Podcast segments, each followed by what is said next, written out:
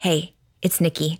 If you're tuning into this podcast, chances are high that you experience at least occasional moments of overwhelm, resistance, lack of inspiration, and general WTF, can I even do this moments? Yes? Well, I made something for you. It's called the Naptime Empire Survival Guide, an email and audio series specifically curated to help you shift out of overwhelm, comparison, hiding in the bathroom, and back into inspired, aligned action. We're talking unfiltered stories and insights from entrepreneurial moms who get this life, plus tried and tested tools to use when your brain is full, your energy's drained, and you could use some help getting your spark back. It's all delivered right to your inbox, organized neatly in emails that you can store up for a rainy day and come back to as often as you need to. As a fun bonus, you'll also get an invite to join my private Facebook community so you can get behind-the-scenes scoop on the Naptime Empire's book and first dibs on my most recent offers as they come to life. Visit naptimeempires.com/guide to secure your copy, and I'll meet you in your inbox. All right, now back to the episode. You're listening to the Naptime Empires podcast with my mom, Nikki Eledge Brown. Mom, your show's on. Thanks, bud. I got it from here. Welcome to the Naptime Empires podcast, refreshingly honest conversations on the realities of parenthood and entrepreneurship. I'm your host, Nikki Eledge Brown. Let's get started. Jenna Jaffe is a mom to two reciprocal IVF babies, wife to her wife, Jordana, and serial entrepreneur.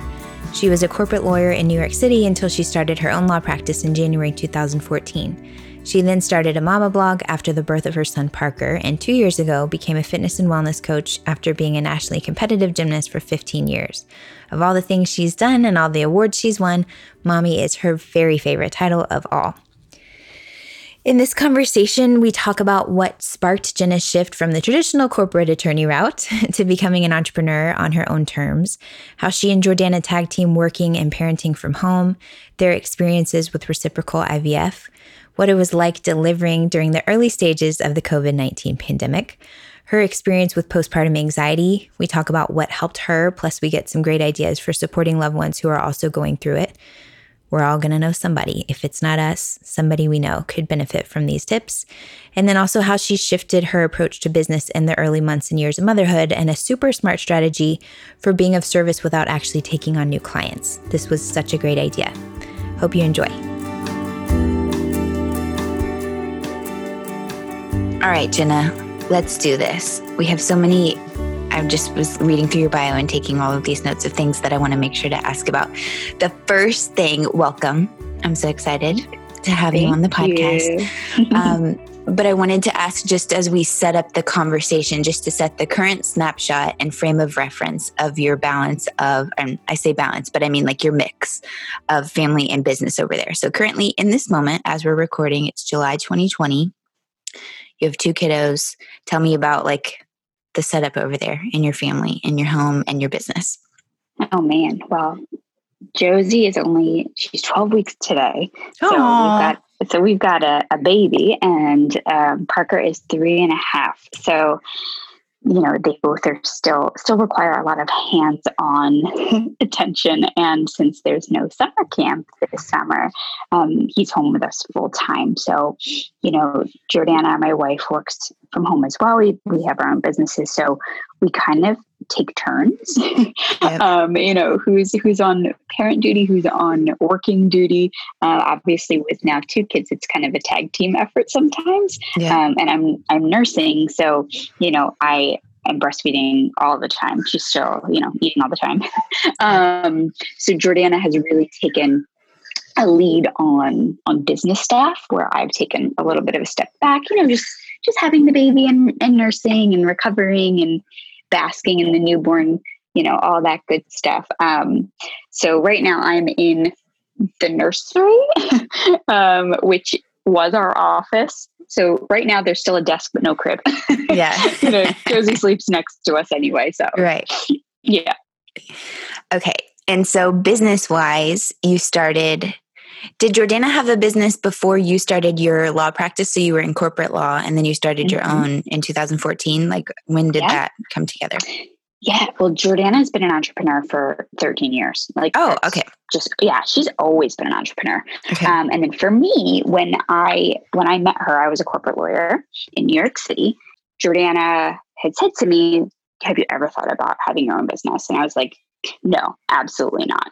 You know, for me, I really thrive on structure and security and stability. And even though I was miserable, you're comfortable with what you know. And for me, it was like, you know, my parents were hardworking blue collar people, and you work until you can live off your 401k. And so I was like, okay, well, that's my life. That's what I got. You know, maybe I'll make enough that I can retire earlier than my parents could.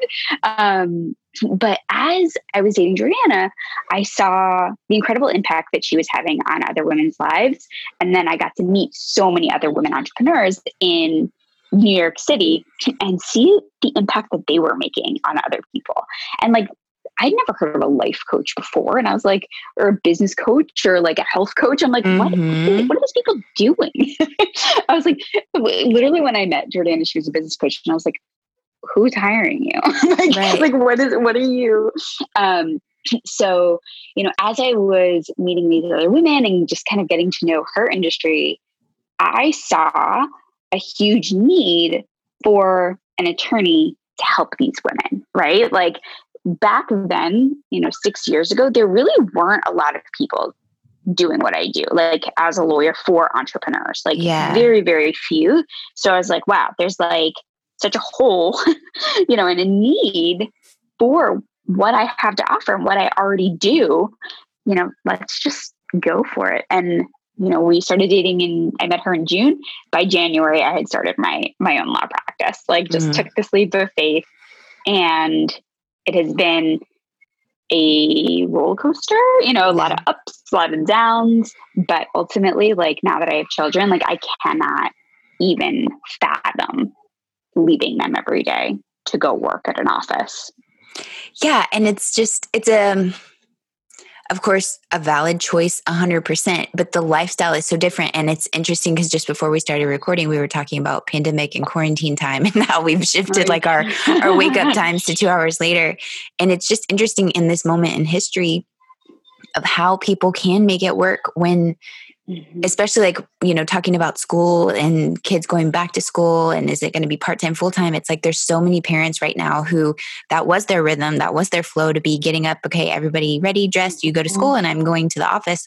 And now that has shifted so much. So it does make me extra thankful that we do have the flexibility. Of course, there are benefits and drawbacks to it, but like having the flexibility, like that's such a huge thing. So okay. And then both of the babies came through the miracle of reciprocal IVF. So I was going to talk or ask you about what was that process like when y'all decided, okay, it's time and we're going to start this process. How did that affect business stuff? Like what were the shifts that you made, if any, and until you were actually pregnant? I mean, obviously that's a huge thing to be going through. Yeah. It didn't really affect, going through the process didn't affect business so much as pregnancy did and newborn life. But I mean, in terms of IVF, like it requires a lot of doctor's appointments. So it was nice that I didn't have to ask for time off. I didn't have to, because at one point when you're going through an egg retrieval, so doing like the stimulation of your eggs, so that you can extract them to fertilize them. You're going to the fertility clinic like every other day for like a good 2 week period. And, you know, you need an ultrasound and you need blood work and all of that. And so if we had to ask for time off for that, you know, like I have friends who have actual jobs and they have to go in late every day, you know, that I can't imagine how that would have been, especially as a lawyer, like to have to ask for that, you know, or like to not, or if you don't want to share that with people that you're going through that process, because it can be a very personal and very private experience. Yeah. So I was, you know, extra grateful that that's not something that we had to worry about. And then on top of that, it's a very expensive process. So, you know, just grateful that we had the finances to do that. And that we could say, okay, you know what, this is another $20,000 this month. Let's work a little harder. That we weren't stuck at a capped salary where, you know, we had to kind of budget for that experience. So yeah. And then when you got pregnant with Parker, what was that like in terms of, like, I'm just feeling so thankful. I got sick just because I was overheated last week, and I was just feeling thankful that I'm like, that was it. Like, it's kind of one per pregnancy where I actually get sick, and I'm so thankful that I'm one of those ridiculously lucky people who it's just, you know, I might have felt a little crummy in the first trimester and like extra sleepy, but I'm like, oh my gosh, so many people have it so much harder. So what was it like for you, and were you still able to work? And that was one for both, for either or both, or were they comparable pregnancies? Yeah, I was one of those people. Yeah. With Parker, I was sick. So I was very nauseous, very exhausted. I remember sleeping, my first trimester, sleeping like 14, 16 hours a day. Yeah. And like being so grateful that I didn't have to get up and go to work, and that I could also nap in the afternoon. Yeah. And I would literally work probably from 4 to 10. Yeah. Like that, like besides that, I was like sleeping, I was taking care of myself, I was exercising. And then it was just a whole lot of sleeping. Yeah. With Josie, I was deathly sick, like so violently sick my first trimester. I was on 2 different nausea meds, and completely non-functional the entire first trimester. Jeez. So I wasn't working at all, really. Yeah. Fortunately, you know, the wellness business that we run together, Jordana could really take the lead on that. Yeah. In terms of legal stuff, I was just sleeping. Yeah. Look, you know, and then also like to have a toddler the second time. Right. It's different. You can't just take a nap like you can the first time, that's for sure. Oh my gosh. So different. I mean, like, thank goodness again that Jordana's home with me, that in the afternoons I could nap. Yeah. And Parker was in school last year, you know, for part of the year. So when he was in school, I would nap for a few hours. I would work, you know, like maybe 2 hours that he was in school. But it involved, I would literally go to bed when he went to bed at like 8:30. Like I was just, so again, I don't know how I would have functioned at a corporate job. Like, I don't know how women do it. Like, if, you know, anyone here is working and pregnant, and like, you guys are superheroes. I really don't know how people do it. Yeah, so I had pretty awful pregnancies, and then second trimester was pretty good for both of them. And then at the end, just a lot of pain. I'm very tiny, and I had big babies, so you know I had so much back pain. You know, there was a lot of couch time, right? Which is like divine design to prep. Like, you're so uncomfortable that you welcome the next version of discomfort in the fourth trimester, because it's like, all right, fine, I'll just switch. Let's just trade. It'll be fine. Or when you're waking up to pee 3 times in the middle of the night. So, how did having Parker shift business for you? Like, once he was here, so I started my business, and Bryson was already 18 months, but when I had Deacon 4.5 years ago, that was my first experience with like going through pregnancy, labor, delivery, postpartum, all of that, while the business already existed. So for you, you had the business first, and then you had him. So what was that like? How did it shift things? So when I was pregnant with Parker, I was still doing launches and stuff like that. So I had obviously planned my launches out around pregnancy and delivery. So I had Parker in January, and I had a launch that we did in the fall. And then I had planned another launch for that following, I think, May. So I was still doing some work after I had him, but I wasn't doing any big launches for a few months. Yeah.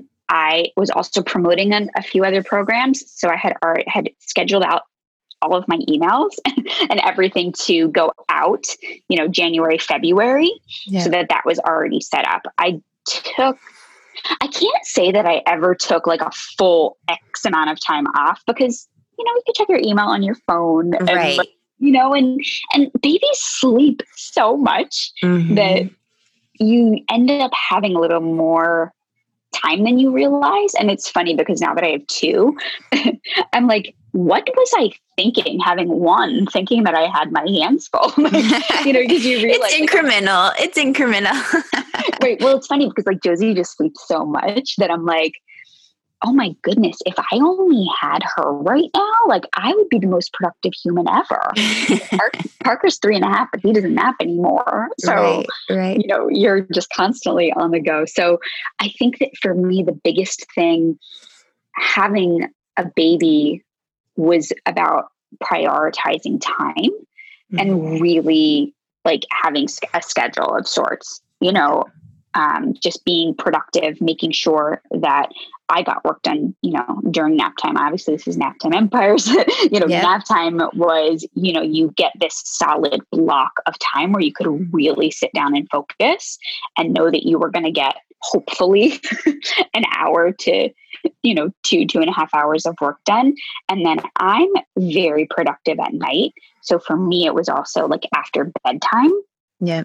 So it's kind of like sleepy empires for me, you know, when exactly, you know, just saying, okay, like I had to be okay with not getting things done before like 8 PM sometimes.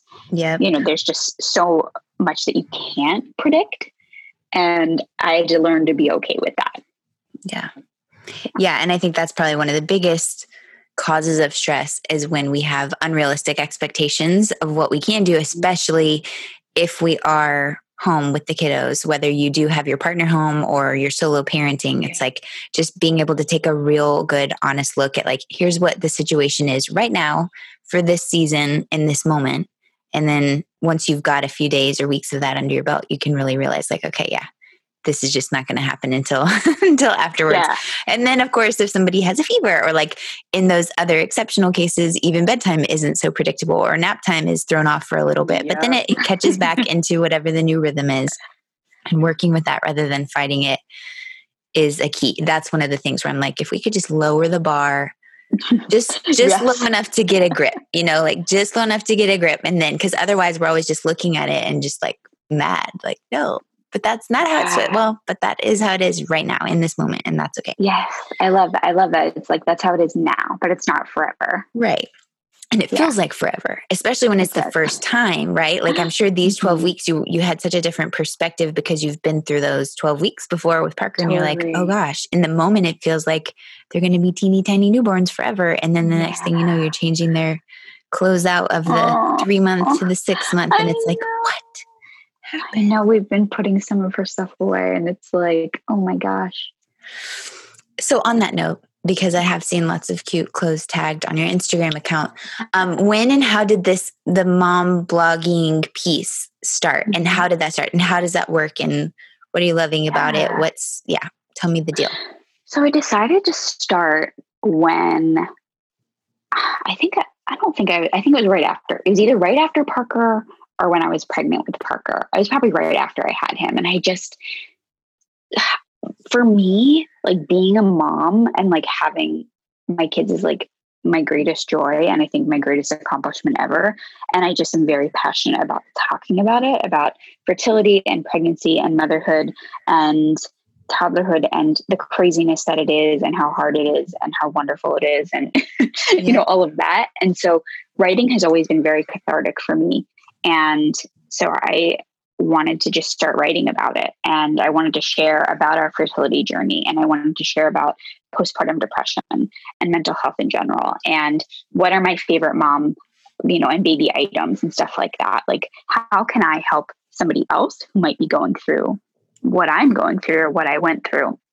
And again, it was healing for me to write that. So I said, you know, I'm going to start a blog, and I'm not consistent about it. I'm trying to get a little more consistent at this point. But it was just a way to get my experiences out on paper and heal some parts of what I've been through. And hopefully others can kind of relate, because I did have really bad postpartum anxiety after Parker, and I had never even heard of postpartum anxiety. I'd only known about postpartum depression. Yeah. So let's pause there. And what did that look like for you? And how did it show up to where you recognized, okay, this is a thing, you know, this isn't necessarily how I have to be feeling right now or accept exactly how this is. Yeah. Yeah. So I think you know, in the beginning, your hormones are just everywhere. Yeah. And I think you don't know what to expect after. Yeah. And it took me a while to realize that it wasn't quote unquote normal, what I was going through. It got to the point where I couldn't really leave Parker. Mm. And I would be paranoid constantly, just like constantly worrying about everything. If he got a tiny little bump, I would start crying. Mm. Fell off the bed, and he was totally fine. I had a full-blown panic attack. Mm. And I'd never experienced that before. And Jordana would say to me, hey, like, let me take him. Like, you know, I'll take him. And I'm like, no, I'm good. I got him. Like, I wouldn't let people help. And I broke down at probably like 6 or 7 weeks postpartum. I was just beyond exhausted, you know, like, and then I was trying to do everything by myself. Yeah. And not because other people weren't trying to help. I was just not taking it. Yeah. And I just had a full on breakdown. And I had another friend who had a baby 2 days after me, and we would talk a lot, and she was very anxious as well. And so I thought it was normal for a while. Mm-hmm. And then I think that when I had that panic attack, I was like, this is not okay. Like, yeah. I am not okay right now. And so I talked to my therapist. I had a life coach at the time, and I upped my medicine. I talked to Parker's pediatrician and my doctor, and just about my experience and what I was going through. And they were like, you know, this isn't just normal baby blues, you know? So, it was hard. It was really, really hard. And since I knew that I was prone to that, I was very proactive this go around of like having some tools in place before delivery to make sure that I would be okay. Yeah. So what were some of those tools? And then also, what was the best way for your friends and family to support you in that time? You know, because if it's not something we're experiencing firsthand, chances are very high that somebody that we know and love is going to experience some level of postpartum anxiety or depression. So what was helpful to you then? And then what was helpful to you this round, just in preparing to know that it might happen again? Yep. So I think that just having people, you know, come do your laundry. Yeah. Changes sheets on your bed, cook some meals, like just have some meals prepared for you. You know, if you can allow them to watch the baby and go take a nap for an hour. Mm-hmm. Again, that was hard for me to not be fully 100% present. Like, I felt that I, as a mom, needed to do everything, you know, and like, you feel like you should be able to, so if you can, and I highly encourage, take people up on that nap, you know, take people up on that.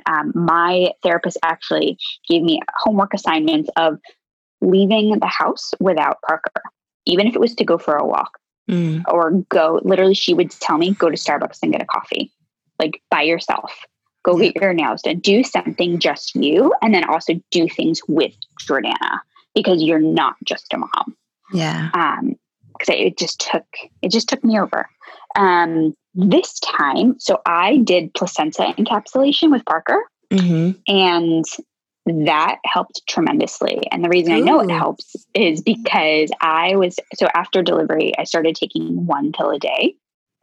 When I realized I was struggling, I opted to 3, and I noticed a really big change in my mood and in my energy. So I did that again with Josie. I planned that ahead of time. I, you know, spoke with my psychiatrist, and right before I delivered Josie, I upped my medicine. So I'm on Zoloft, so my antidepressants, and I upped it 2 days before delivery. I was induced. So I was like, okay, I'm going to up it today. And I've, kept up on that dose. I knew that some days I was going to need to take more of the placenta pills than others. So I was aware of that. This time, I'm very able to ask for help. Yeah. I know that I can't do it by myself. You know, my parents, thank God, have been so extremely helpful, and with a pandemic was definitely a very interesting time to have a baby. But my parents were both not working, and we have just seen them since the beginning. So we kind of quote unquote quarantined with them. Right. So in your social bubble, grandparents made that. Exactly. They made it because we had already been seeing them every day and they weren't working. Yeah. So they, every afternoon for 3 months, took Parker for a few hours. Aww. And I would sleep. So Josie would go down and then I would sleep every afternoon for like the first 8 weeks. I was like, I know I need this. Yeah. And then again, very willing to ask for help. So in the middle of the night, I would wake up Jordana and be like, can you put her back down so that I can just go back to sleep? Like after mm-hmm. I would feed her. Mm-hmm. Before I used to think I can do it. I should be able to do it. I'm fine. You know, like let's let her sleep. Like, no, I was like, no. That's very kind of you. I am so petty. I'm like, no, especially now that he doesn't have like the day job with the Navy to go to this time, or he was like deployed, you know, he left when when Deacon was like 3 weeks old, he left for another like 2.5 month half deployment, basically like met a boat that was already out in the ocean. So I'm like, oh no, I'm taking full advantage. Oh, no, you know what? I don't know how you did that all by yourself. I know. I would too. Oh my gosh. Right? But then also I think showering every day, like, mm-hmm. like that is, it's so funny how something so simple is like the most joyous, wondrous experience after you have a child. Right. That I was like, okay, every day I'm just going to at least just go in and rinse off and have like a little bit of quiet time and a little bit of self-care and all of that. Those are kind of the, and then I knew that I wanted to get back into like a workout routine. For me, fitness has always been a mental health saver. Yeah. So I knew that I wanted to get back into that as quickly as possible. I had some postpartum delivery issues, so I haven't been able to work out a ton. But, you know, just knowing ahead of time, like what helps me and what I need and being willing to ask for it, I think has just been, it's been completely different. It's been a game changer. This experience has been so different. Thank God. Well, thank you so much for sharing all of that. Because again, if someone's listening and it's their first time going through this, then these are all just valuable nuggets to think about, because it's easy to think about, okay, we need diapers and wipes and we need a place for baby to sleep and we need a car seat or a stroller, blah, blah, blah. And it's also easy to think on the business side about what you want to prepare and get those emails ready or have the podcast recorded, but not as many people are thinking about or talking about what do you as an individual need to be able to be prepared to weather this, you know, like not to compare it to a hurricane, but like a hurricane preparedness kit, like an emergency kit, because you just don't know. Like even for me, this is the third baby, but I don't know. I've never had this baby before. I've never had a baby at age 35. I've never in this moment and season of life. So you just don't know. So it's a beautiful thing to just know your options, know different ways it could go, and then be prepared accordingly so that it's not like, oh, I didn't even know this could happen, you know? And I think that like one thing is that people have said to me that made so much more sense, because I think when you're a mom, you become very selfless. And you kind of, at least for me, I like put my kids first, but like to my detriment sometimes. Yeah. But you know, what people have said to me is that if you're not okay, your kids are not okay. And so if you can, and for me, like thinking of it that way, I was like, oh shoot, you know, like I need to take care of me or I'm not going to be the best mom for my kids. 100%. Or if I don't take care of me, my business could fall apart, you know? So it's the proverbial oxygen mask. Cause I know I'm like, okay, well, I'll be a grouchy a-hole. And that was the one thing that for sure with, you know, Bryson was 4. He had just turned 4. So I had Bryson that needed to get to preschool. And I was so thankful that he could go to preschool. Like he went just mornings for 3 days and then he would stay through the afternoon on 2 days. And then I'd come back home with Deaky and sometimes we would just fall asleep or whatever. But I did have like a neighbor and a friend who would alternate that. A few mornings a week, I would have one of them over and it would literally just be sometimes so that I could sleep, like just loving, capable adult hands that could hang out and play with him or just listen for him or whatever. And it was like the most profitable priority was literally to take a nap, because I knew come time to pick up Bryson and then get the whole dinner time, bath time, bedtime routine, like I was going to be good for nothing if I was completely exhausted. So it was worth the extra like $15 for the hour or $30 or whatever to be able to just have those extra hands. It'll be also very interesting. This is our first time having a baby here in our village, you know, like where my parents and my sisters are just a short drive away. So that'll be an interesting thing too, but I'm so grateful that you did have your parents there, that they could be available too. Thank you. I just also want to rewind. What was it like for you? Like, how did your birth experience with Josie, did that shift? And was like, were you planning to probably have your mom with you in addition to having Jordana there? Like, what was that like for you? And how did things shift when it was pandemic time, or was it not really that big of a difference? So with Parker, my mom was there, and with Jordana, and I had a very traumatic delivery with Parker.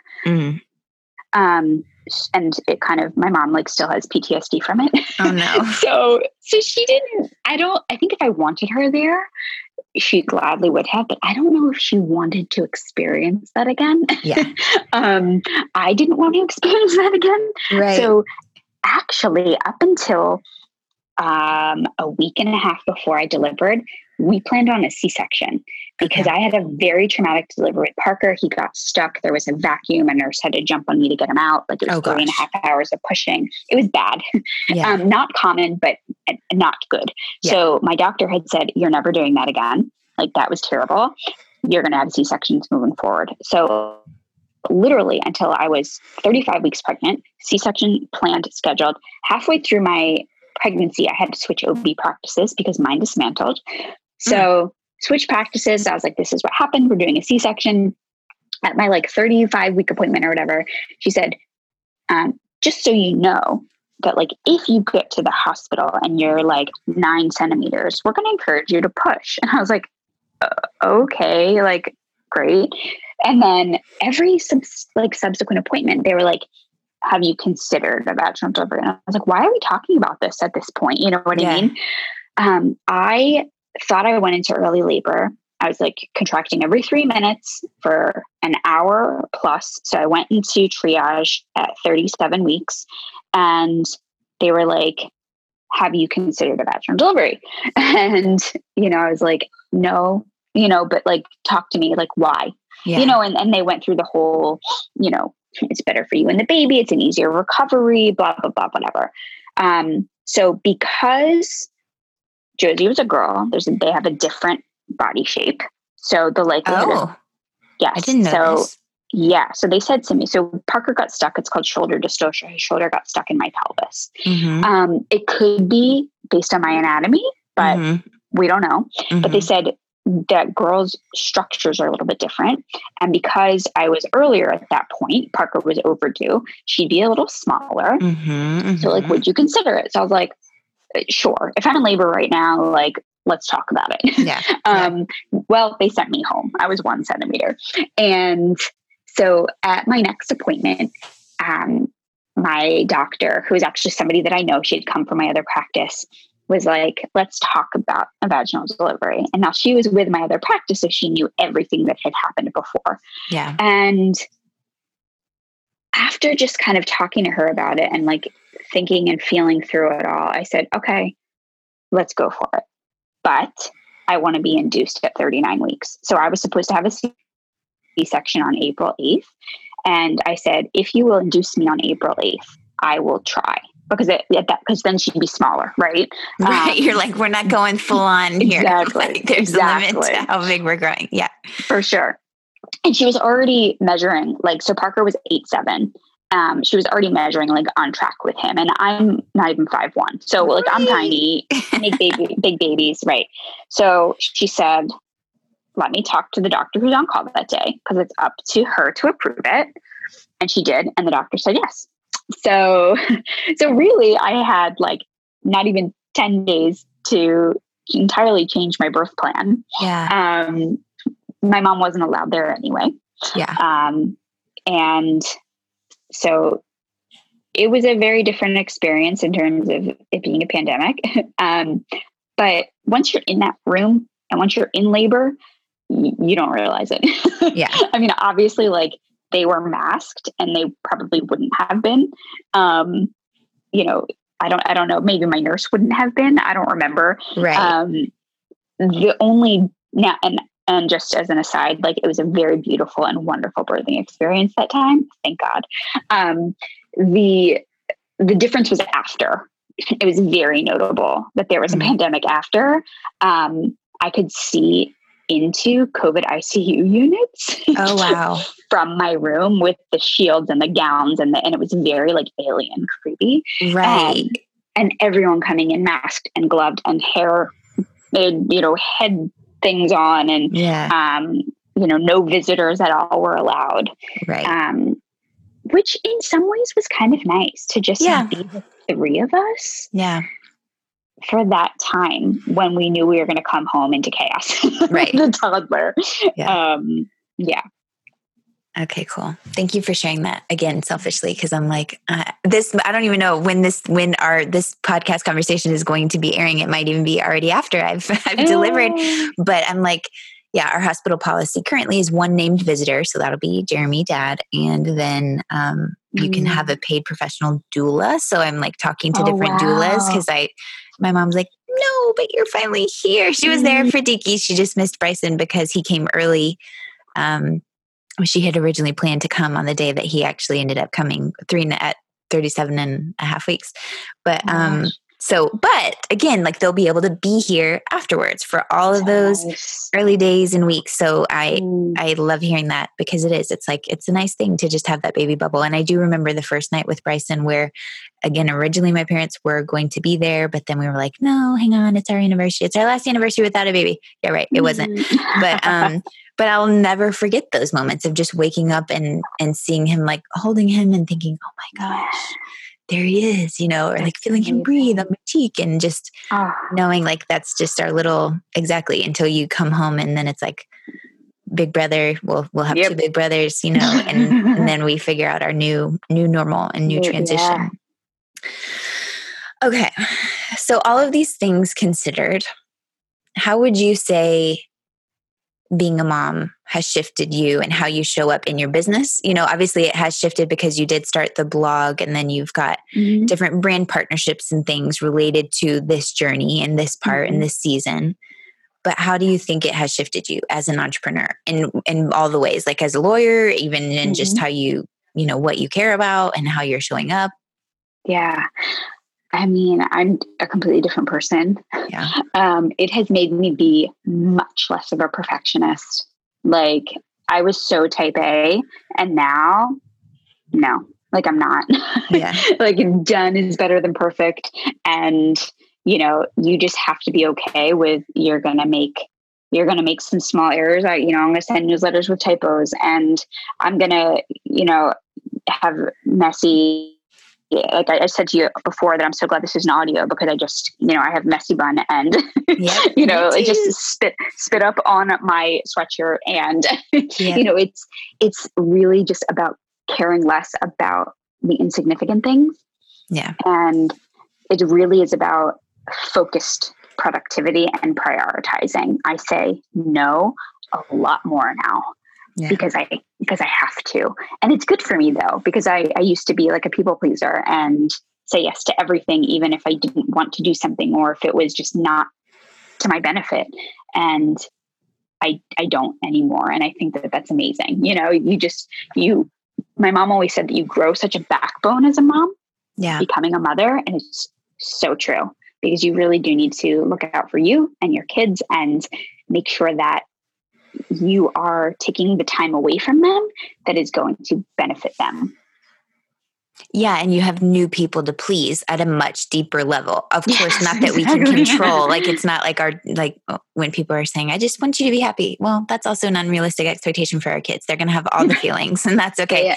And we can't control it and we can't be over responsible for them. But I'm feeling that even I was sharing with one of my buddies in Boxer the other day, I'm like, I'm just really feeling that like, okay, I'm increasing my capacity to hold space for these people, literally. And so I'm just getting a lot pickier about what are the touch points that I want to be sharing out in the world and who do I want to be serving deeper. And it's really just like, I'm just craving the inner circle that I already know, love, and trust of friends, clients, and of course, kiddos. and partner and just going deeper rather than wider, at least in this season. And that may be completely different this time next year. But for now, it's like, these are the people, these are my people. And obviously very intentionally and grateful that we were able to bring them into the world, but it was definitely by no accident. I mean, your babies are so wanted and so loved and everything that y'all went through to bring them here, that it's like, okay, this is a time. And they do grow so fast. They grow so fast that it's, you know, I've been the past 12 weeks working so very minimally because I know how fast this time goes. That is what is so important to me. And, you know, I mean, I show up for the people I need to show up for, and I say no to a lot of other things. And I refer a lot of business out, actually, because it's a beautiful thing. Yeah. And that'll come back to you eventually. It surely will. Yeah. I want to be with my babies, and I want to spend time with them. And, you know, I know that at this moment in time that these people would be better served by somebody else who can give them a lot more attention. You know, and yeah.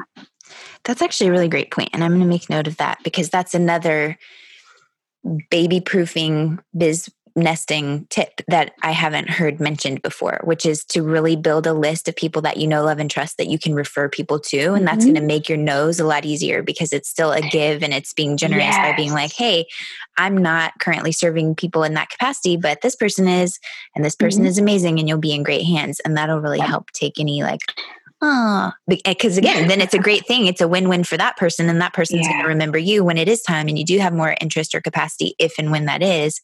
For and then that'll come back around. Totally. I actually had that on my email responder with Parker. So I did have like the out of office, and I was like, if you need another lawyer, like here is that, whatever. Like I just had that as an automatic resource for people right away. That is smart. Okay. What else would I like to ask you, Jenna? So day to day, and now it's, you know, again, it's a different time right now, and we don't know how long things are going to be, however they are, and preschools are closed or different. And depending on which area you're in, currently in Houston and the area where I am, it's super intense right now at the highest level of whatever. So we're actually considering, okay, what does homeschooling look like? You know, Bryson's going to be going into third grade. What does that look like? They have an online option as well with his school. So we might do that, but we're just looking at all these options and figuring out like, what is our ideal school year look like as we're transitioning to a family of five and blah, blah, blah. So what does that look like for y'all? Like, what is your ideal mix of, obviously now with both kids at home, if that might be an indefinite thing, who knows? What does your ideal flow and day-to-day look like over there? Yeah. Well, we have decided we are not sending Parker back to school next year until things clear up. School will be open, but we are not. So, you know, for us, it is going to be very much figuring out a structure of who is with the baby and who is with Parker. You know, as I'm now easing myself back into doing a lot more in business. So, you know, obviously with Josie, like we're working on getting her a sleep schedule. Once we have a sleep schedule for her, that will dictate a whole lot in terms of, okay, one of us can have very intentional work time while the other one is with Parker. So since we're not sending him to school, we have a lot of Montessori type works and activities here at home. And he hasn't been in school since early March. So we've been trying to, you know, kind of week by week have different setups in terms of structure and in terms of a curriculum. I mean, quote unquote curriculum, he's 3.5. You know, so, you know, it is a lot of, for us, learning through play. And I think that's just going to have to continue. And we're going to have to give ourselves a whole lot of grace in that there will probably not be a ton of learning, and it's going to just have to be like a ton of love and attention and play. And that's it, dude. That's everything though. Like I for real, like I'm in this zone and I'm reading about unschooling, for example, and I could give you all kinds of podcasts and books that I'm listening to and reading to, but it's like, really, that is the most valuable thing. And it's only in the last 100 or 150 years of human history where we've actually tried to force and put the structure on it, you know? So yeah, you're good. You're golden. It's a beautiful thing. Right. I mean, I think that at this age too, I mean, I have to think about the fact that there are a lot of kids who don't go to school until kindergarten. Totally. You know what I mean? And that Like, they're totally fine and yep. they're totally competent beings. Yep. And at this stage, what I can instill in Parker, which I think is so incredibly important, is security and love and family. And, you know, what a beautiful thing for a 3-year-old to fully experience his parents' attention and mm-hmm. you know. So while I would love for him to be learning his letters and numbers and writing and you know, doing all of that, we can't get this time back. And you know, so we're just trying to embrace that. And there's a whole lot of chaos and a lot of tantrums and, you know, frustration. For sure. But also it's been a really, really wonderful bonding time for our family, especially especially like right before Josie was born, to have that time with Parker that we would not have had otherwise. Yes, 100%. And that's the same thing we're going through over here too. The other night I was watching them. We have a pool here in our, that was one of my things. I'm like, if we're moving from Hawaii to Texas, at the very least, we need to have a really cool backyard so that we can ease the transition. And so the boys were in the pool last night and I was just sitting there like, this is a really special gift that we've been given to be able to really like embrace this last season as a 4-pack, you know, I mean, she's here, but she's not on the outside yet. Yeah, so it's like being able to embrace this season for exactly what it is. And again, conflict is inevitable, of course. And so some days they're, or some minutes they're fighting and some minutes they're being so sweet with each other. And I'm like, they're learning though. Right. And that was one of the things I was reading in this book called Free to Learn. I think the author's name is Peter Gray. I'll put a link in the show notes for anyone interested in learning or reading more about it. But it was just cool to talk about how the power of play with kids of different age groups, right? Because then the younger kids are learning the skills and things from the older kids, and the older kids are learning and practicing nurturing and mentorship and leadership and that kind of thing.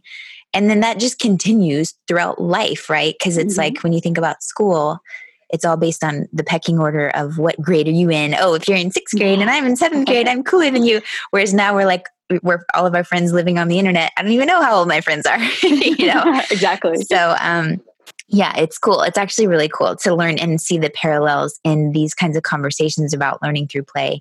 Cause I'm like, oh shoot, these are the conversations I'm having with my friends in our 30s, learning, like unlearning what you were saying about the work, and then do this and just follow this step-by-step thing. And it's like, oh, right. If they can actually really embody this and we cannot like squeeze and systemize that out of them, I wonder where they'll be, you know, when they're in their 30s. So yeah.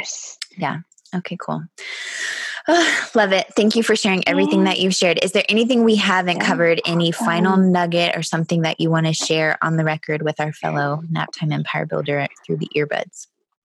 You know, just give yourself a whole lot of grace. Yeah. Their motherhood is the greatest thing that's ever happened to me. It's also the hardest job I will ever have, but one that I am so eternally grateful for. And you have to find your tribe. I mean, I don't know what I would do without my mom friends.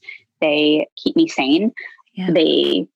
They're there when you're like, how much dosage of Tylenol do I give my child? You know, it's like you just the silly little questions that you have, or like the craziness of motherhood when you just want to, you know, like scream your head off. So just finding your own tribe of people that are going to be there for you and support you and love you no matter what is so essential. So essential. And to just honestly, like, don't judge another mom. Don't judge other people for what they do, because I used to do that. And then I became a mom and I was like, oh, yep. Definitely shouldn't judge that person for that, because I'm going to do the same thing. 100%. Right. I'm like, don't the judgment that we put on ourselves. Right. And that's what we're projecting. Cause if they're doing something that we would judge ourselves for, then that's just the mirror of a reflection of like, oh, right.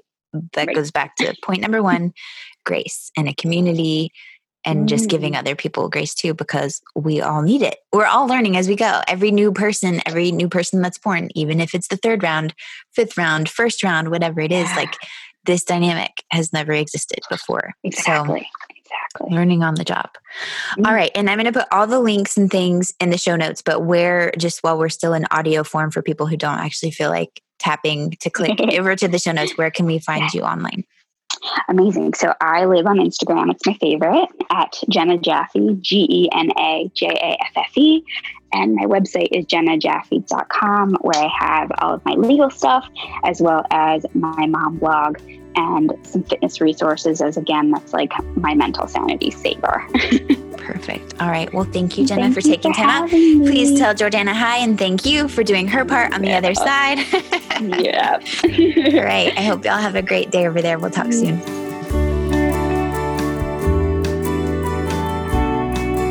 Your homework for this episode, if you're up for it. If you're pregnant or you know someone who is, or someone who recently had a baby, even if it's you, use this conversation as inspiration to take time for a check-in. Check on your strong friends, as they say. Jenna shared her experience with postpartum anxiety, some of her personal mental health savers, but I want to know, what are some of yours? Tag us on Instagram, post a screenshot. She's at Jenna Jaffe. I'm at Nikki Eledge Brown. And while you're here in your favorite podcasting app, I would so appreciate it if you would take 60 seconds to leave a rating and review. I read everyone and truly appreciate you taking the time. Helps more people find us in the book. All right, that's it for this time. Catch you in the next episode.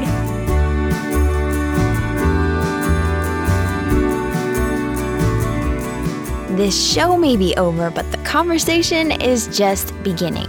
Head on over to naptimeempires.com/Facebook so you can join my free... Wait, did I say free? I meant priceless, rapidly growing community of Naptime Empire builders for deeper discussions, behind-the-scenes scoop, and of course, updates whenever I've got new stuff coming up for you. naptimeempires.com/Facebook. See you there. See you next time. Thanks for listening. Good job, buddy.